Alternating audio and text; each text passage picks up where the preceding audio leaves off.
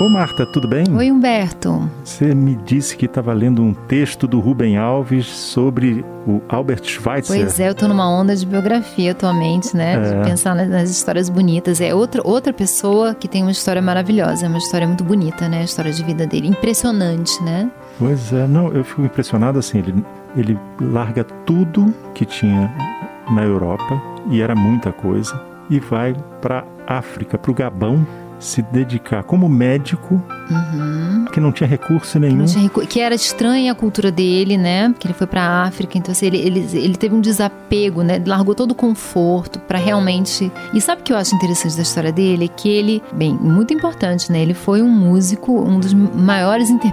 Muita gente diz o maior intérprete de bar. Então ele foi um uhum. pianista, tocava órgão também. Isso. Ele era um músico excepcional. E quando jovem, ele, ele fez um, um compromisso que ele cumpriu. Ele falou: até os 30 anos eu vou me dedicar à música, à literatura, às artes, que ele gostava muito, mas aos 30 anos eu vou servir ao próximo. E aí ele se formou em medicina, deixou uhum. a música, deixou a cidade, deixou né, a cultura dele para ir para a África, para um lugar muito carente para tratar das pessoas. E uma coisa muito importante é que essa motivação de, de ter reconhecimento, de ter fama, não foi o que motivou ele. Uhum. Porque se fosse no tempo de hoje, o Rubem Alves fala isso no texto dele. Se fosse no tempo de hoje, ele logo teria muito cartaz, ia ficar no YouTube, ia aparecer na mídia. Mas naquele tempo, quando ele decidiu ir para a África, ele sumiu do mapa É verdade. Ele não foi para ter projeção, ele não foi, pra, ele deixou para trás mesmo. Ele é mulher, né, que uhum. ele se casou com uma enfermeira e ele foi e ele fez aqui, ele viveu o que ele se propôs a fazer.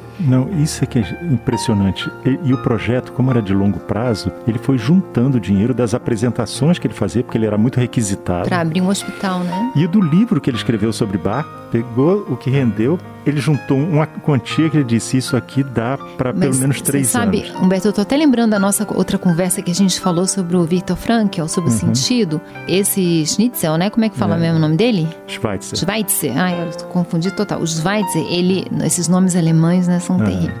Ele hum, teve uma vida com muito sentido, com muito propósito, né?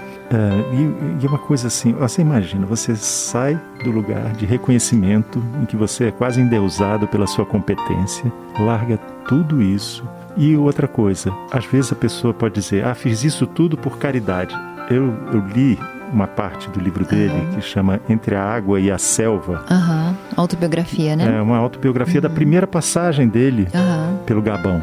Né? E ele, na conclusão do livro, ele diz assim: olha, a gente tem que ir como europeu lá para a África para ajudar esses povos, não por caridade. Você não está fazendo uma, uma ação caritária. Não, você está fazendo uma reparação por tudo que você já é. fez de ruim, pelas mortes, é. pela eliminação de vários grupos humanos, pelo processo de colonização, escravização. Porque somos humanos, né? Porque somos humanos. Mas é. é ele, ele era, foi uma, um indivíduo de uma extraordinária compaixão, né? Se você lê a, a biografia dele, ele criança, ele tinha uma extrema sensibilidade com os animais. Uhum. Ele tinha uma extrema sensibilidade para música, ele tinha essa, essa compaixão desde muito cedo, muito forte. Então ele, ele não foi movido por vaidade, ele foi movido por compaixão e pela beleza, né? Pela sensibilidade que ele tinha beleza e uma crença numa coisa muito maior que ele, né? Sim. Porque ele também era teólogo, né? Então podia, você podia dizer assim, não, eu vou para lá como missionário, vou converter as pessoas. Ele não fez nada disso. É. Essa, ele foi para se doar, né? Ele foi, você vê, ele se preocupa em se formar em medicina. Uhum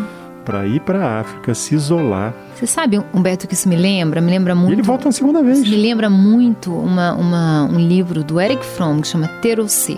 Que ele fala que a gente pode se basear no ter ou no ser, né? Então as pessoas que são muito uhum. são as que têm habilidades, que são, que são generosas, que fazem coisas, que são, né? Elas estão focadas no que elas se tornam e tem as pessoas que se focam no que elas têm. Nesse modo ter entra também tem meu marido, meu filho, meu emprego, meu dinheiro, meu sucesso, são coisas que do ego, né? E as pessoas mais voltadas para o ser, elas são mais voltadas para o desenvolvimento pessoal, porque elas são, pelo, né? Ele foi uma pessoa totalmente do ser, né? Então ele tocava piano, ele não estava preocupado com com reconhecimento, ele, ele queria fazer, ele, ele era movido pelo amor, né? Uhum pelo amor. Não, e é, é impressionante porque esse livro descreve essa primeira passagem dele, uhum. né? E quando termina, ele diz assim: Olha, eu estou tendo que voltar porque eu não tenho mais dinheiro porque parte dos meus doadores empobreceram com a guerra Uhum. Outra parte desistiu de me doar por causa das divisões que surgiram uhum. né, entre Alemanha e França. Uhum.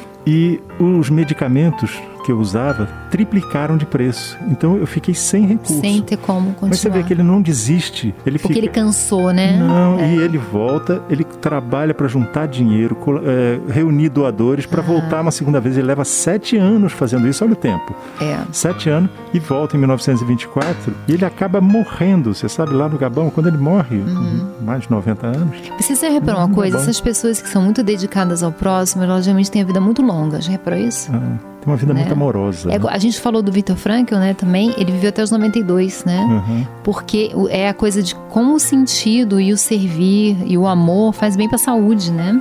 Não. Agora sim, claro que esse, esse cara, ele era um ponto fora da curva, né?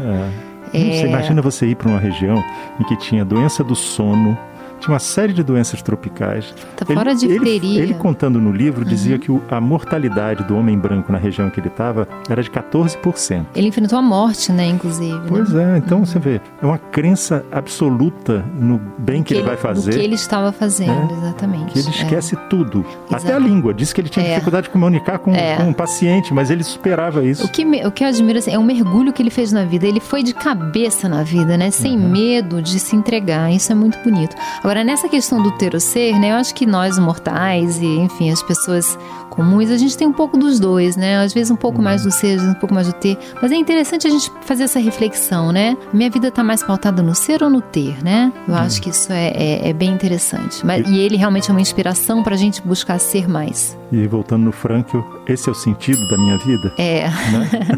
exatamente. Ô Marta, que bom falar com você. Foi ótimo, Humberto. Tchau. Tchau, tchau. Você ouviu Conversa de Elevador com Humberto Martins e a psicóloga Marta Vieira.